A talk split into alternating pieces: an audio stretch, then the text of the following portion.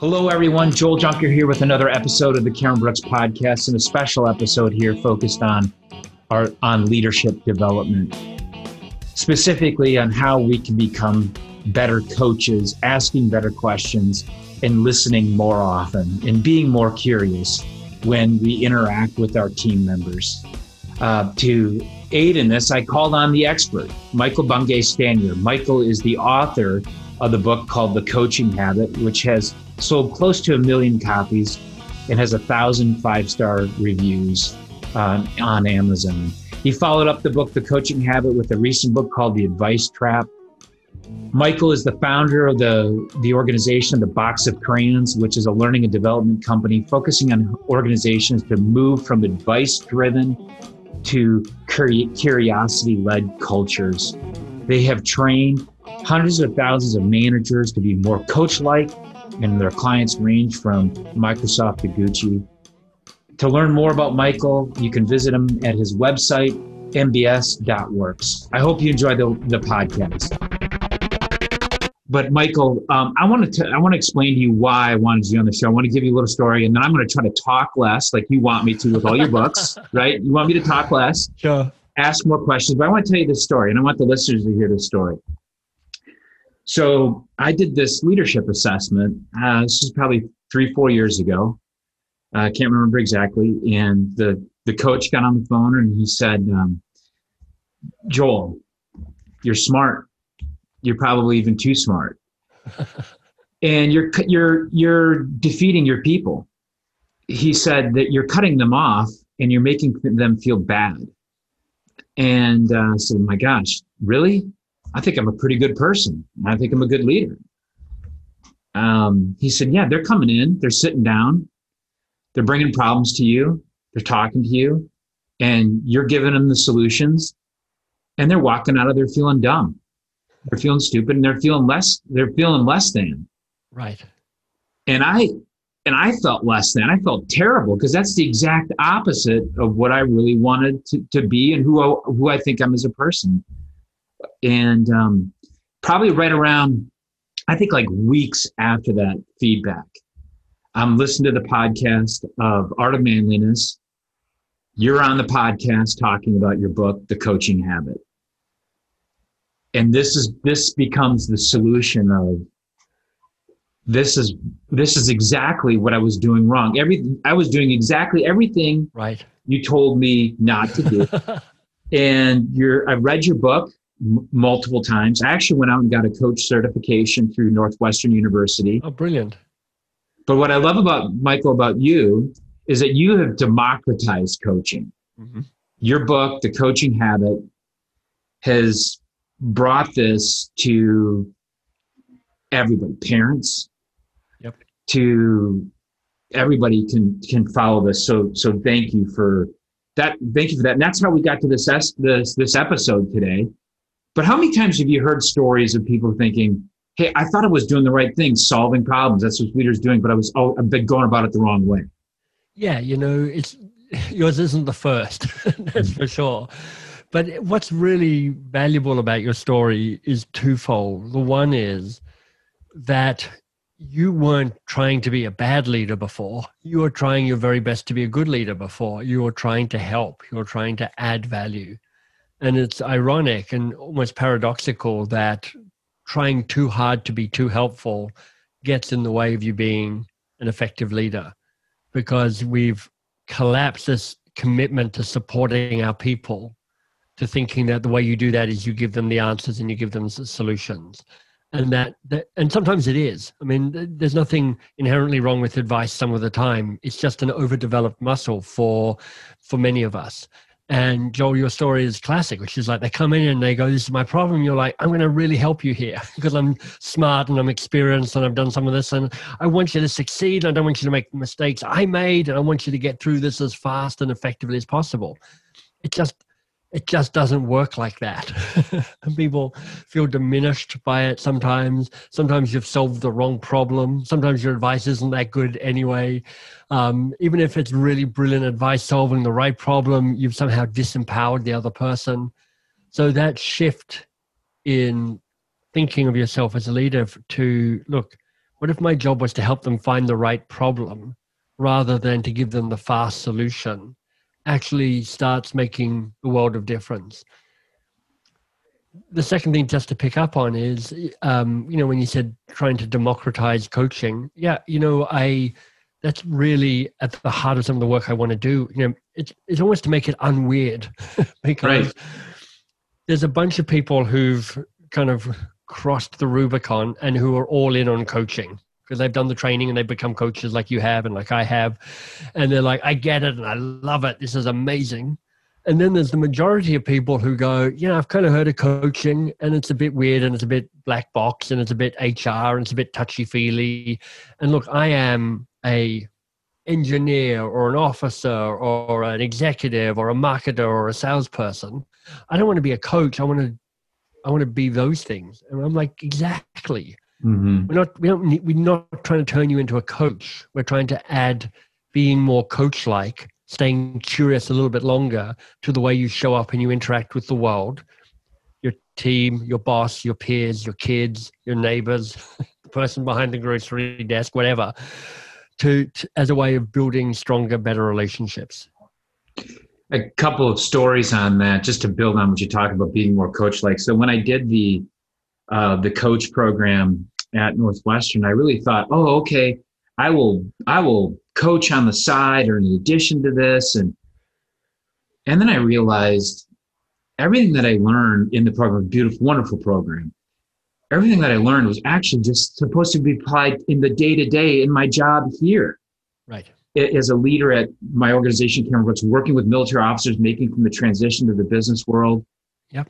I joined a, the board of trustees for our health system here, and I can't tell you how many times I go to those meetings. And a, on a trustee, the whole point is to ask questions to get the executives to what you just said. What is the real problem they're trying to solve? Get them to clarify, not defend, but get them to come out into and that I just I do very little formal contract coaching. Yeah. And I do a lot of coach like conversations too. I said I was going to talk less, but I got so much. Look, I'm, so, I, I love your love this part. Maybe you've heard this story too before. Well, I have. My, my wife will give me a problem. She'll start asking me, like, I was thinking about this, I was thinking about this. And I'll start asking her questions, and she'll say, are you coaching? Like I was asking for an yeah. answer. I don't think so. don't coach me anymore. I just want your opinion. Just tell me what you want to do. So I think there are times. Yeah. You're not supposed yeah, my, to be coached like. So my, my wife, you know, very early on, you know, actually today marks the 28th year from our first date. So we've been together forever. Congratulations. Um, yeah, thanks. It's it's very cool. I'm lucky to have such a great person in my life. Um, but she's kind of skeptical about co- co- actually that's not fair but she was really clear from the outset she goes if i ever catch you coaching me you are dead to me you there's no coaching allowed here and i do think that in some ways some of the stuff that i've developed around here which is to make coaching almost uh it's not like a prominent lead in this conversation it's just a way of showing up with somebody has been influenced by marcella going don't coach me i'm like right. i'm not coaching you i'm just curious as to what you're up up against um, you know, some, a metaphor I sometimes use is, you know, you can think of coaching a bit like spinach to a two-year-old. You put a lump of spinach on their plate and go, "Hey, two-year-old, there are your vegetables. I want you to eat your vegetables." It's a bit like saying to lots of people, "Oh, you, you seem like you're having trouble. Let me coach you." it's just kind of you get an immediate resistance. I don't want to be coached. They don't want to be put through your process. But if you know if you have a two year old and you take the spinach and you blend it into the spaghetti sauce, they don't really notice that they're eating their vegetables. And likewise, if you're with other people and you go, look, I'm not going to coach them. I'm just going to stay curious a little bit longer. Then you get into a conversation that feels more nourishing and more supportive for them. And Joel, just to say it again, and there is a place for your advice. It's mm-hmm. just it's just a little later on in the conversation just yeah. ask a few more questions and then you'll see there might be a time where you get to go well let me let me tell you something that comes to mind for me and i do want to get into that because especially with our audience some of the people in the military there's there's got to be times where they can't be coached like yeah there's times they've got to be very directive and even totally. the executives have to be in business have to be that way oh yeah i mean um uh the guy who Dan Goleman, who is best known for making emotional intelligence a popular concept. He, he didn't come up with it, but he wrote the book Emotional Intelligence, and it really popularized it. 20 years ago, he wrote an article for Harvard Business Review about leadership that gets results. And he, he based on research, they went, look, there are six different leadership styles the best executives, the best leaders use all six of them in the appropriate context. And some of that is directive do this now. Some of it is democratic. What do you think? What do you think? What do you think? Okay, majority wins. Some of it is kind of gathering input. What do you all think? And I get to make the final decision. And, you know, some of it is coaching. And in Goleman's research 20 years ago, he said, look, even though coaching can be shown to have a direct report on profitability, definitely the most influence on culture, which, you know, everybody knows the saying culture eats strategy for breakfast. Um, here's like, it's the one done least because people just don't have time for coaching.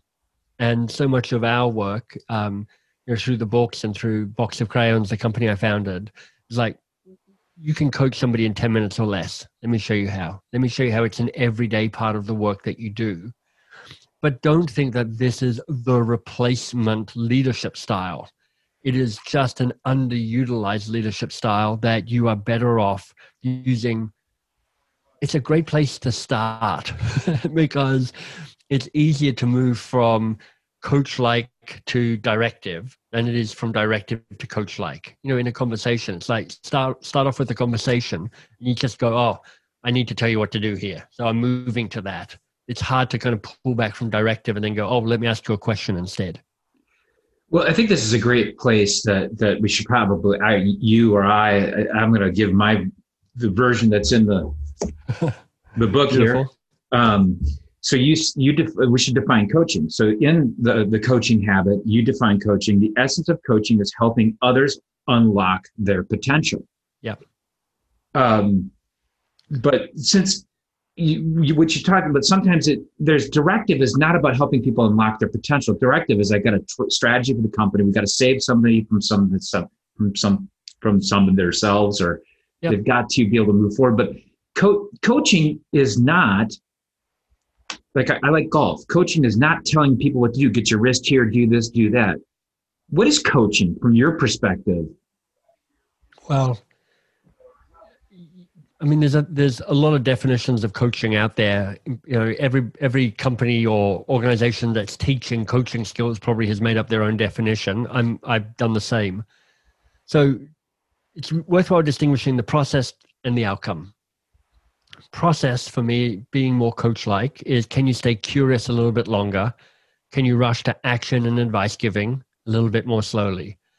And for me, the process is a more tangible thing to hang it on to rather than an outcome. Because most definitions of coaching as outcomes, they honestly feel a bit airy fairy and distant from reality. Even unlocking people's potential, like there's nobody listening to this podcast that is anti that, going, I'm anti unlocking people's potential. But likewise, there's nobody who's going, and on my day to day list of things to do is unlocking people's potential. It's it's too big it's a bigger win it's a bigger game but if actually you understand that the process of coaching staying curious a little bit longer moves forward the two things that you need for success in organization you need people's potential unlocked and and their engagement increased so you've got really good people doing the best that they can and you're having more impact in the work that you're doing you're more focused on solving the real challenges, figuring out the big problems that you can then bring to your market, whether you're a profit or a non-profit, you know, public company, private company. In the end, your organization thrives by solving a problem for somebody. You know, uh, a marketing guy who I really like, I'm based in Tennessee, Don Miller, says people buy medicine. So if you're an organization, big, small, private, public, you sell medicine, you, you, you fix problems. And you want your people in your organization to be working on the challenges that allow you to best solve that problem, differentiate yourself from the others, you know, claim market share, all of that stuff. Right. You need both. It's it's it's it's another way of articulating culture and strategy. culture is in many ways the way our people are engaged and our people are behaving. Our strategy is how we go to market, how we make a difference. And even though they say culture eats strategy for breakfast, they're, they're twin sons. you need culture that reinforces strategy and strategy that reinforces culture. And uh, coaching is a leadership style that reinforces culture and helps you deliver against strategy. Because you really engage, you know, I would say, listen to this, to pull that all the way through, because you really engage everybody in the organization. You get their full mind versus that person, as I was talking my experience, they walk into my office, they sit down, they say, I got this, I'm thinking about this. Well, do this, do this, do this. Whose mind did we really use there? Right. 50% mine. None, none of that other person's. And maybe they, because they're living it, it's right. their problem maybe less than 50% because yeah. they've got it. But coaching is not, uh, it's not like the football coach. Put your hands here, do this, do that. That's actually the antithesis of what we're talking about in coaching. I think it's where people get confused. That's one of the reasons for sure. Although there is really, I mean, the most successful football team in the world in the broader sense of football, not just American football or soccer football, or I'm talking rugby union. Sure. Um, and I'm talking about the All Blacks, the New Zealand All Blacks. They are just this machine. And they come from this tiny island, you know, with a small population. You know, it's 13 million, I think, as a population. It's not very big. But they just have dominated rugby union for years. And if you watch rugby union on the TV and you see them doing the haka, the traditional Maori kind of war dance at the start, and you see the physicality of it. You know, I know probably the majority of your listeners are American. They're like, it's it's like American football, but without any of this helmet stuff or padding stuff or taking breaks every three minute stuff or going i'm not even part of the team half the time because i'm on the attacking team not the defensive team. It's like no it's just 15 men on this rel- and women but in the all blacks case men relentless game that is physical and unrelenting. And when you talk to when you see their coaches talk about their style yes there is some guidance around technical stuff but it's not go away and memorize the playbook. It's actually inquiry led coaching that allows people to figure it out themselves because in doing that you invite them to be adults in their own lives you invite them to find the solutions themselves and you create the space to say you're much more likely to figure this out act on it own it make it happen if you've if you've if you become smarter yourself by figuring this out rather than just kind of dumbly taking orders. I mean, it translates to how do you navigate? I mean,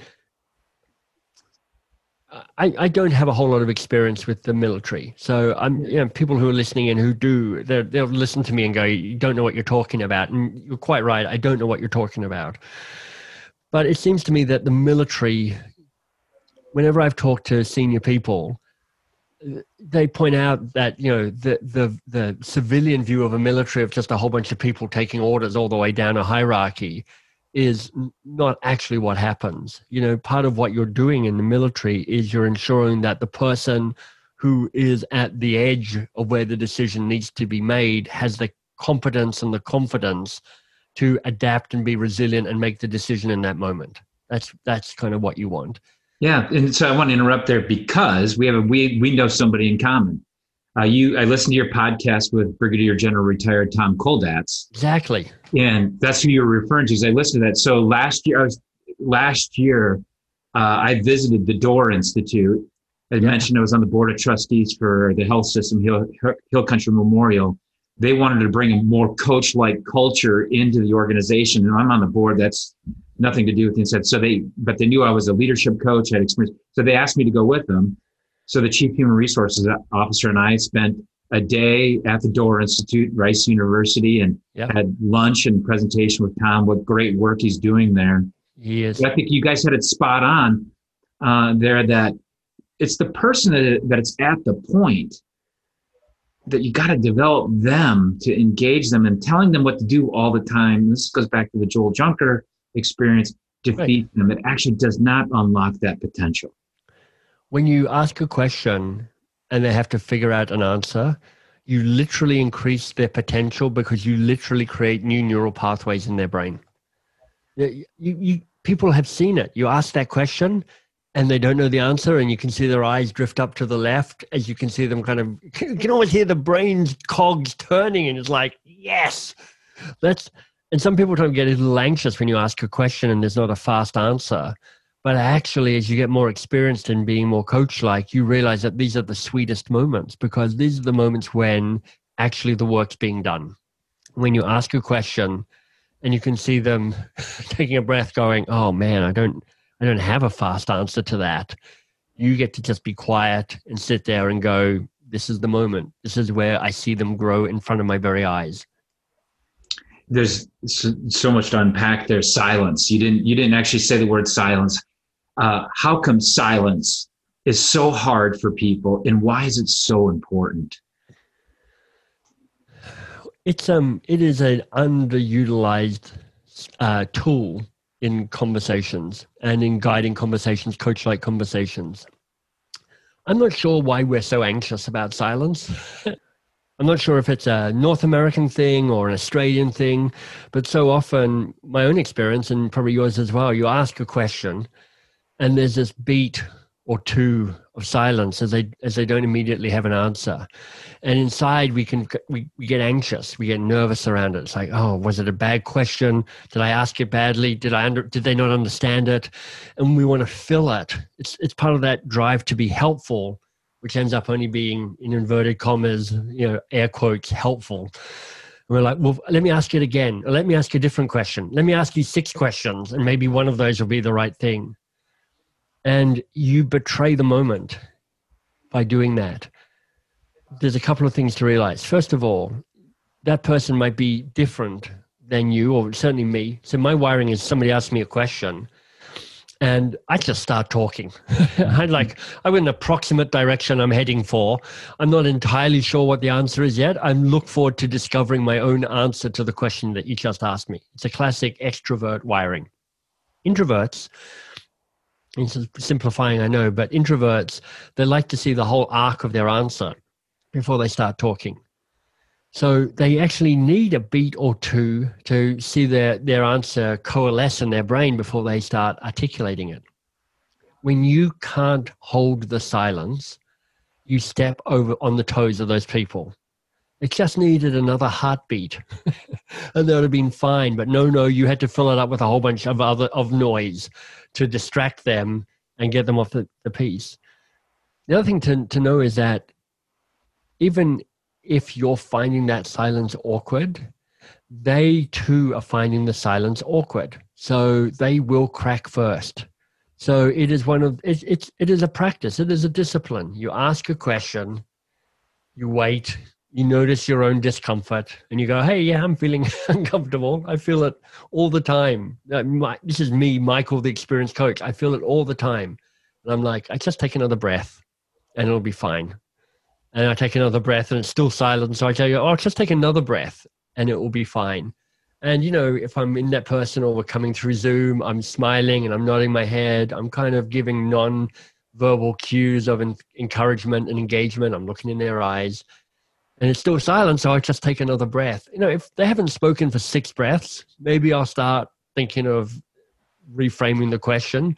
But really, I'll just try and take another breath because the silence is often the space people need to do the thinking. This is this is what coaching can be. It can give you a moment to actually have a thought.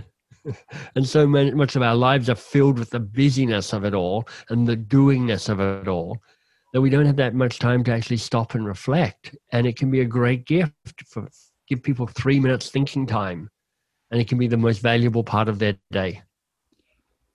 There's, uh, I think it was Daniel Pink. I think it's in the book To Sell Is Human, mm-hmm. where he talks about ask a question, listen, and just give it an extra moment, give it an extra, just, and you'll be amazed that people will pick up and keep going. Yeah. And so I interview people for a living to determine their marketability, to leave the military and go to business. When I learned that technique, I was blown away by two things. Number one, what people had more to tell me. Yeah. When I didn't jump right at the end of their answer with a response, but rather nodded, paused, and they had more. Two, I would leave conversations less exhausted myself. Right. I must have been working harder, written the wrong way, or pushing against Right. something on there. And I think the other people I want to share with people about coaching too is, at least from my experience, how much more I enjoy leading now, being more coach like, like how much more fun and enjoyable it is. Yeah. And then how much more I learn Right. by being coach like. Yeah. You know, that, that whole piece around silence and nod your head and, you know, you just flick your eyebrows a bit. You're like, and, and it kind of signals, yeah, what else? You know, one of the, the questions in the coaching habit book, you know, is, and what else? Yeah. And I, I talk about it as being the best coaching question because their first answer is never their only answer and it's rarely their best answer. So, and what else is the verbal, yeah, keep going.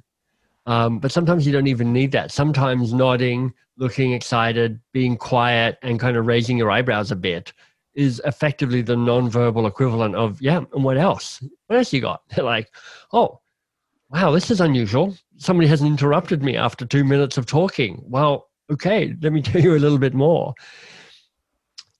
You know, in um, in our approach to being more coach-like, we have three principles: be lazy, be curious, be often. Be curious. We're all getting right. It's like tame your advice monster, ask better questions, ask another question, stay silent. All of that is a commitment to curiosity. Um, be often it's actually the more radical of the uh, most radical of the three principles because it says every interaction with somebody can be more coach like because it's just about staying curious a little bit longer so in person by email im text on the phone through the zoom you know anytime you're interacting with somebody if you say ask a question rather than rushing to a statement you're being more coach like but the most provocative of the three is be lazy. And it's a bit of a con you know as a as a principle it's a little bit of a con because it's actually saying be lazier about the content work harder on the process you have to work harder around the self management piece to stay curious. You have to work to not interrupt. You have to work to give them the floor. You have to work to stay silent. That takes practice and discipline. So it's not genuine laziness around just kind of exactly opting out of the opting out of the conversation but it is a willingness to say look i'm going to be lazy around trying to engage in the content because that's theirs to deal with. But as a coach or a leader who's coach like i'm fully committed to working the process and working hard on that so that they get to work hard during the conversation i want to see them think and sweat, work it out, and struggle with the issue because then they get to learn and grow. Then they get to maintain ownership of the challenge that they brought to you. I think this is a great place. We should. Uh, some some people are not familiar with your book. Our goal here is to help more people become familiar with your book. Impossible. Yes, this is because. I not only for you, but I also just believe I believe in this. I believe in this because it radically changed me. I love hearing that. Thank you.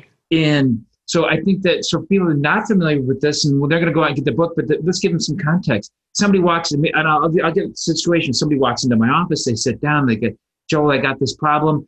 What's the first question that you recommend? And I know you recommend not asking rhetorical questions. I just asked you one, but I want you to talk about Yeah. this list of the questions that you Sure. recommend walking through. Look, the the a really great question that works almost all the time as an opening remark is simply go, okay, so what's on your mind? Because what that does is express genuine interest. It it bats the the ownership of the conversation back to them, which is like, you tell me what we're talking about. But it also has a context, a subcontext, uh, a subtext. is what I'm trying to say. There's a subtext that says, right, I don't want to report out on everything that you're thinking about right now, or you're doing, or you're responsible for.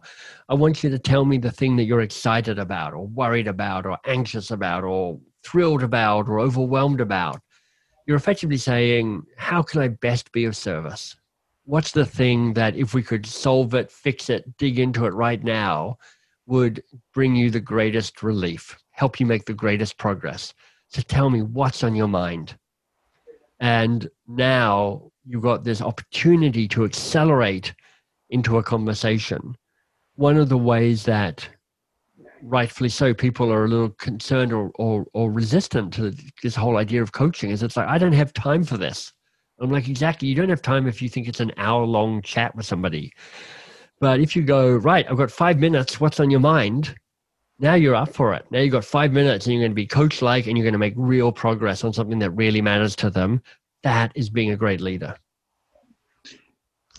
and this is part of what I was going to ask in the section two is like when is coaching appropriate? You touched on that. It doesn't have, unlike the the formal coaching that somebody would get through HR or they would get externally. This is walking by somebody's desk, of course, six feet apart at somebody's yeah. desk at this time, and saying, "Hey, what's on your mind?" Right. Or exactly. they come to the office. Hey, I just wanted to sit down and just check in. Great. What's on your mind? Yep. Joel, I've got this problem. Great. Well, tell me more. What? And then you mentioned the second question of, and what else? You talked about that. Yeah. How come the question, what's the real challenge here for you, which is your third question? Yeah. How come that's so, what, how, I'm not supposed to ask why questions. We want to get into that. I do know that. But how come, what's the real challenge here for you is such an important question? Well, my standing theory is that um, in almost every organization, big, small, private, public, profit, non-profit, people are working very, very hard on stuff that doesn't matter that much because they get seduced into thinking the first challenges that show up are the real challenges. We have a bias to action and the discipline to say, let's slow down a little bit so that we know and we take the time to figure out what's the most important thing for us to solve here just is a much more effective and efficient way of working, but it takes some discipline. So the conversation, what's the real challenge here for you? I mean, look, if here's a tip to everybody listening. You're in a meeting. It seems to be drifting. You can feel yourself getting a bit bored and impatient, or it feels like we're going down the wrong path, and you can almost you're not quite sure why, but in your bones you're like, I don't feel like we've got our eye on what really matters here. You say something like this Hey, I just want to pull us back. You know, when we think of this topic that we're, we're addressing here, what, what's the real challenge here for us?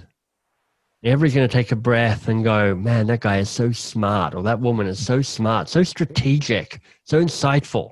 And you're like, exactly. You don't even have to have the answer.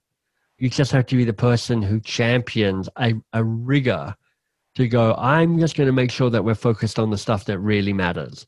And if you are the person who is focused on the stuff that really matters, you get acknowledged, seen, promoted, encouraged. And then go to this next step, which is critical to to the person of what do you want? Yeah, what do you want? So it's empowering. Often, it, it is empowering. And it's also just it's grounding in a way. Here's what I mean by that um, let's say you've gone through the process of figuring out what the real challenge is. So, you know, I like the question, what's the real challenge here for you? It's better than the bare bones version of that question, which is, what's the challenge here? What's the challenge here will give you a restatement, maybe in a tiny bit more detail of what's on their mind. What's the real challenge here for you will actually change the topic because when you add the word real, it increases. It says, look, there's a number of different avenues here. What's the real challenge? And when you add for you, you swing the spotlight from the challenge to the person working on the challenge. Mm. It's where it goes beyond just fixing it to actually helping the person learn and grow and take ownership and see how they are actually part of the system, part of the problem, part of the solution. What's the real challenge here for you? And I often suggest a script. It goes like this Joel, you've seen it because I know you've read both of the books. What's the real challenge here for you? And I'll have an answer, and you nod your head and go, Great. What else is a challenge here for you? And they're like, Ooh. and they'll have an answer for you. And then you go, Okay, what else is a challenge here for you? And now they're like, Oh, wow, okay. And they'll probably have an answer.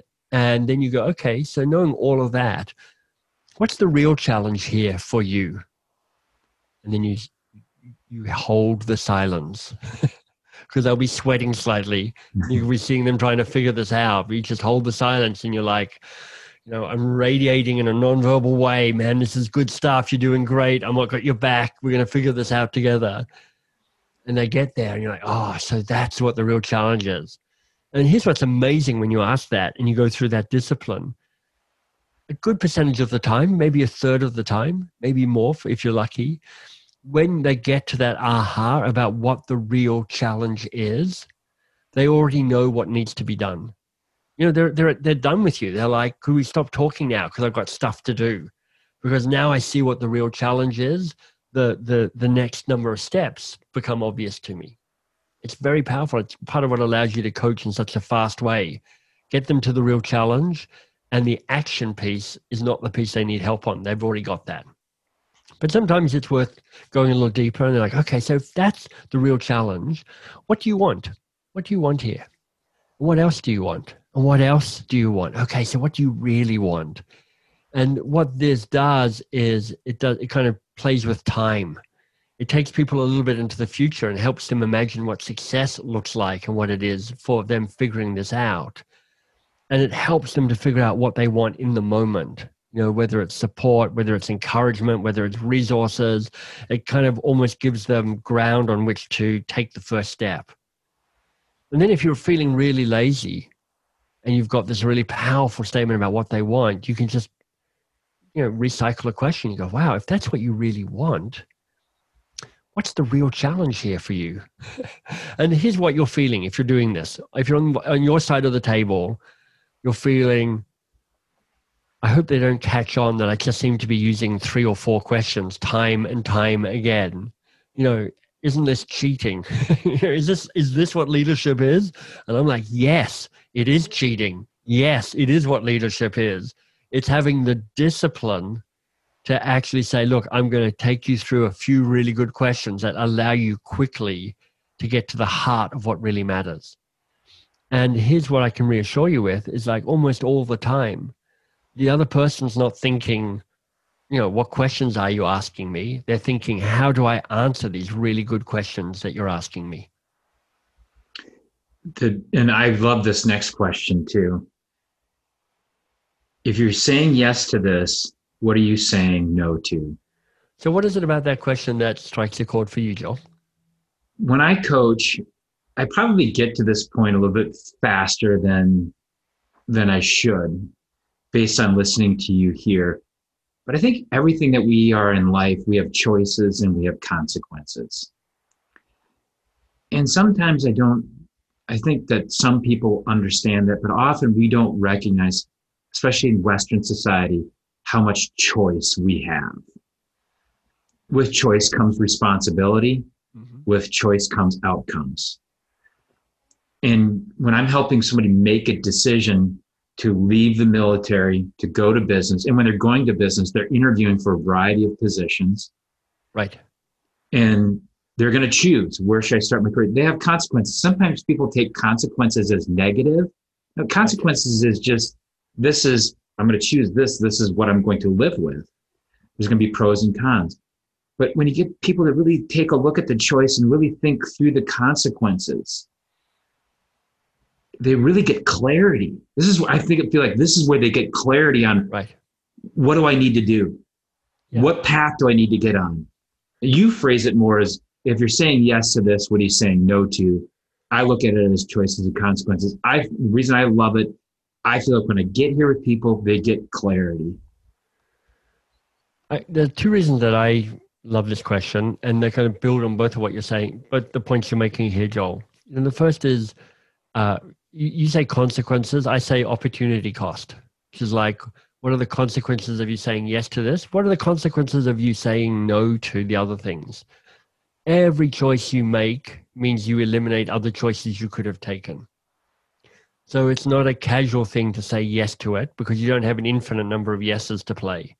So you're like, okay, if I'm saying yes to this, I'm saying no to this. If I say yes, this is just my life at the moment if I'm saying yes to doing an hour's worth of email this morning, I'm saying no to having my best brain time um, devoted to writing my next book. That's the opportunity cost. And so often we don't really surface the opportunity cost. Mm-hmm. But it's only when we start seeing the the the no's, the sacrifices we need to make to make the yes real and have an edge and have a force. That's where our choices become much more real. So there's a way that I, for me asking this question, I'm I'm right with you around. It's all about the choice. It's like I want you to be really well informed about this choice. I want you to be bold. I want you to be courageous. I want you not to be sabotaged by unexpected stuff you haven't seen through this choice as best you can. So for me, the if you're going to say yes to this, what must you say no to? Broadens the scope of how you see your choice. It sees consequences. It sees opportunity cost. It sees what commitment looks like, and makes it more likely people will follow through on the choice that they're making. It's just uh, I, that again. That's why I like the question. Yours is as you're saying this, I keep thinking about how I can bring that more into my conversations. And right before we get to the last question, the theme that I want the listeners and I I have learned over time is you've said this. I keep asking the same three or four basic direct questions. Right. In coach certification, I'm sure you had to do the same thing. I had to record myself, I had to listen, I had to learn models. It, and you mentioned it, you kind of alluded to this in the beginning. It, it's probably been made more complex in some ways than it needs to be. Yep. I even remember listening to myself trying to nail this perfect question. And by doing that, I made it so complex, so hard to understand that I never really got to the heart of helping the person. Exactly. And it Yeah. just can be simple. Yeah, there's a there's a saying from one of the your the U.S. Supreme Court uh, justices. Um, he says, "Look, I I wouldn't I don't give a fig for simplicity on this side of complexity, but I would give everything for simplicity on the other side of complexity." And you know that's a that's a goal that I set for myself. I don't always get there by any means, but I feel like in the coaching habit, it's one of my best attempts to get to simplicity on the other side of complexity. And a lot of contemporary training of coaching skills gets a bit mired down in complexity. It's like here's the model that nobody can quite remember. Here's the here's the too many questions, and you lose the principles because you obsess about the rules. You Mhm. know, and the principles are the kind of here are the three driving things. Like if you can stay vulnerable, if you can stay curious, if you can stay generous, um, you will show up as a really effective coach. and that's and that's what it all gets down to showing up for your the, whoever that is your team member your uh, a, a colleague that comes in with a, a challenge Exactly. Your wife, whatever it may be she's you're the one sh- that you coach. showing up. yeah yeah. and too often go back to the my story too often showing up meant i don't have time i'm busy i need to solve this for you Yep. and move i'm actually moving the person out of my office right you know with my hands here versus being more coach like i do Yeah, have to say and this I, very and I know to say Go ahead. uh, before, before you, I just don't want you to be overly. I want you to kind of. I see what you're saying about the you know your old old modus operandi and the feedback you got, which is like I'm just trying to move them in and move them out of my office. There's a way to be gentle with yourself around that, knowing that actually you're trying to help. Be Mm. you don't you have a limited amount of time, so speed is of the essence. You can't give everybody two hours chat. They don't have time for that, and neither do you. So there's a way to say, oh, yeah, I can see what drove me around doing that. Don't beat yourself up about it. But it's also useful to go, oh, I'm seeing what worked, actually a commitment to time. I'm seeing what didn't work, me giving them the answers. So what do I need to learn from that? And how do I grow from that? Yeah, it's so good because there's a lot of people out there that are exact. I, I, I think a, any leader out there is they have. Can we go back to what are you saying? Yes and no to leaders have a Yeah. finite amount of time. You alluded to that when you choose to devote time to this, you're choosing to to not do something else.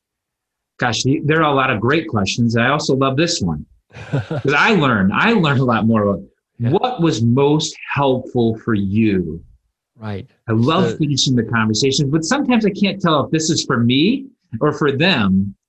Oh, it's both. Yeah. like it's like it's I, i'm like really transparent about when i ask it i'm like I, i've got i've got an agenda for asking you this it's for you it's it's for them it's for you it's for us Here's how it works. It starts with recognizing that one of your greatest roles is to be a teacher to people, to help them learn, help them get smarter, help them be better versions of themselves. To be a good teacher, you have to understand how people learn. They don't actually learn when you tell them stuff. They don't even really learn when you kind of get them to do stuff. They learn when they have a moment to reflect on what just happened. Let's take this podcast as an example. You heard Joel and me talk together for like 40, 45 minutes now. We've covered quite a lot. We've covered questions, we've covered principles, we've covered stories. It'll be different for each one of you listening in, but I would be curious to know as you reflect on everything you've heard Joel and me talk about, what's been most useful or most valuable for you in this podcast? Now, here's what's happening you're scrolling back through the podcast in your mind and going, This really struck a chord for me. And by doing that, I'm getting you to repeat the aha moment. I'm getting you to strengthen the, the neural pathway. I'm getting you, I'm increasing the odds that you remember this. I'm increasing the odds that you actually go, actually, I'm taking something and I'm remembering something from this podcast. That's the first thing I'm doing. Secondly, if we were doing this in person, or if you choose, say, to give this podcast a review and mention this interview and write what was most useful for you, which I know Joel would be grateful for, um, then we're getting feedback. So we're like, oh, that they really like that. I'll say that more often. I'll go, ah, everybody loved it when I talked about X. I'll make sure in my next podcast interview I, I talk about that because I know that that works. So I get to be better on my side of the conversation as well. But then, in a third, more subtle way, you're priming both of you to value these conversations as something that are useful and valuable to both of you. So, when they go to your meetings with you, they're like, they're already engaged because you've asked them the question what was most useful or most valuable for the last six months every single conversation they found something that was useful or valuable so now this meeting is already going to be set as useful and valuable for them. So there's a virtuous circle that you get where you're like, we like having our conversations because they are useful and valuable to both of us. Michael, we are pushing up against time. And for for you, I could talk with you for, for all day, but you've been generous to this to this point. I want to. You started a, pod, a podcast in March during the pandemic. We will get through this. Yeah. Um, I've listened to a few of those. Uh, right. Thank you for first. Thank you for doing that. I work out. I listen to it. It's motivating. I'd have to say my favorite one is um, how to have a, a good day. Um, that oh, you yeah, with, with Caroline, Caroline Webb. Webb. Yeah. yeah. and I journal so that. smart. I journal that now. Um, what am I going to focus on? What am I grateful for? And what am I going to let go of today? It's funny. What am I going to focus on? And what I'm going to let go of? They're kind of like the same thing. I'm going to focus on doing my best I'm going to let nice. go of thinking that I'm in control of everything yeah. because this pandemic has taught me anything. I'm not in control of anything. I know. I love it. I'm, I'm showing you my little notebook, and there are my three questions for the day there because I I, I get those questions from uh, Neil Pasricha, which I think I talked about in an episode with Carolyn Webb, and um, I love them as a way of releasing stuff that I'm carrying, getting kind of connected to the good of my life, and then going, but this is the thing today that I want to really make a difference on. Yeah. So I encourage everybody to uh, listen to that that uh, podcast uh, with Michael and Carolyn Webb and how to have a good day. How long do you think you'll keep up that that podcast, Michael? Will that something morph into something different? Yeah, you know, um, I, it's actually already it's already over. Oh. So we we did two seasons of about twenty episodes each, so around forty episodes altogether. Okay. And um, I had a whole third season lined up, and then it all got complicated because of COVID and also because I flew to Australia and it just I had to reschedule everything. So I I didn't push forward on the third season. And I've now got some ideas for other podcasts that I'm interested in exploring. And I'm sitting with the what am I saying yes to, and therefore what am I saying no to? right. and, um, part of I've I've done numerous podcasts that we will get through it. I think is my fourth or maybe fifth podcast that I've hosted over the years. And as much as you can tell my enthusiasm in talking to people like Carolyn and others, uh, Tom Kolditz and the like, um, I was like, I don't. I've I've I've done more than like 400 episodes of me interviewing somebody for 30 minutes or thereabouts. I want to play around with format to keep me more on my toes around that. So um, I think I think it's a it was a two season a two season project, and um, but I'll be launching new podcasts, which are kind of available at mbs.works um, in the new year. So, and that's what I wanted to do is to get that out there because it's been helpful. It's great for leadership. It's great for personal development. So I wanted our leaders to, or our listeners to listen to that. Um, any, as we as we close out here, and what else? Michael, what else should we know about coaching, leadership, to help? You know, really, what we're trying to do. You and I are doing the same thing. I want people to be the best versions of themselves. I want them to be great leaders. What else should we know, Michael? What would you leave us with? Well, let me ask you this, Joel.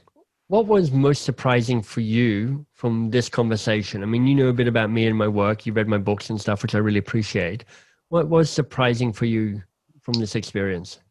The most surprising thing from for me is not something that I learned from what you told me, but how actually easy it was to get you to come onto the podcast and how you're a human and you want to talk about leadership. I want to talk about leadership. Right and and we're, we're aligned from that. And it was as easy as reaching out to somebody who's a thought leader, right, and saying, "Hey, you've got one hour.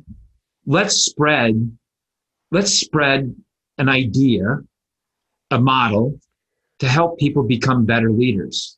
And we did that. I this was and where we got this is that I was having a conversation with somebody who's in our program who works at West Point uh, in the leadership development, we were talking about our favorite books, and uh, he uh, he brought up your book, and I said, I got an idea. Let's get Michael on the podcast. And he was supposed to join us today, but because of some things with COVID, he couldn't be on here. So that was surprising. But from a lesson of learning, probably I knew it was important, but how off important it is to keep going with what's the real challenge here for you? What's the real challenge here for you? to get that and how many times you really need to ask it. I think I was thinking you only need to ask it once or twice.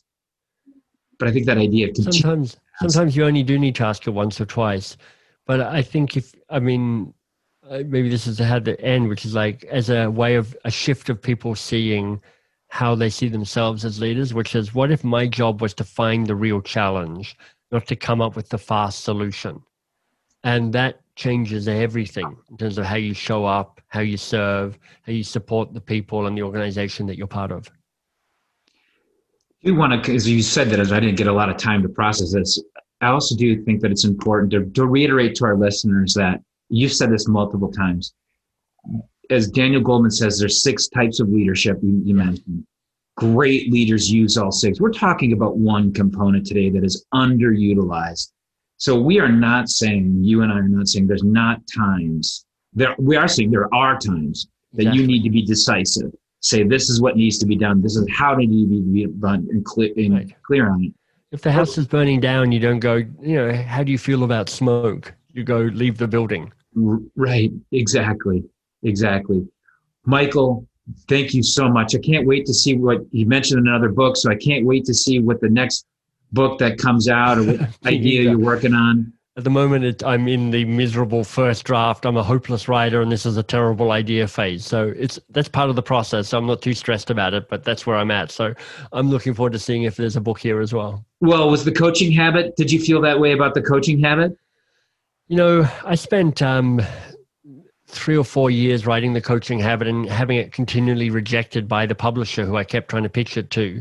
Um, so I definitely had ebbs and flows with that book. It took me quite a long time to find the format. I mean, when you read the book, it reads like it was kind of dashed off and it's a fast read. Because part of my writing philosophy is what's the shortest book I can write that's the most useful. Um, but yeah, I went through all sorts of ups and downs with that. I finally, in fact, self published it because I couldn't get the publisher to get excited about it, which turned out to be a pretty good move. Well, congratulations, Michael. Thanks for all Thanks. you do for helping leaders become great leaders and and making helping people unlock their potential. And best of success to you. Thanks for being on the show. Thanks, Joel. It's been a pleasure. Thank you again for listening to the podcast with Michael. I hope you enjoy it. Enjoyed listening to it as much as I did in conducting it and interacting with Michael. He's so energetic and inspirational about you know helping us to be more coach like in conversations. And earlier in the podcast michael asked what i took away from the podcast. I don't think i did a really good job of answering that. What i took away is that there's situational leadership that there's you know as daniel goleman says there's six different types of leadership styles great leaders use all of them at different times but the one that really gets underutilized is the coach like leadership style so I hope that you will uh, be inspired by this podcast to be more curious, ask more questions, and to listen, and even run out and get Michael's book, uh, The Coaching Habit. As always, if you have any comments for me, email me at joel at cameron-brooks.com. Uh, you have ideas for the podcast, you can follow that up with an email as well. Of course, our book, PCS to Corporate America, can also be found on Amazon. And you can also Learn more at our website, cameron-brooks.com.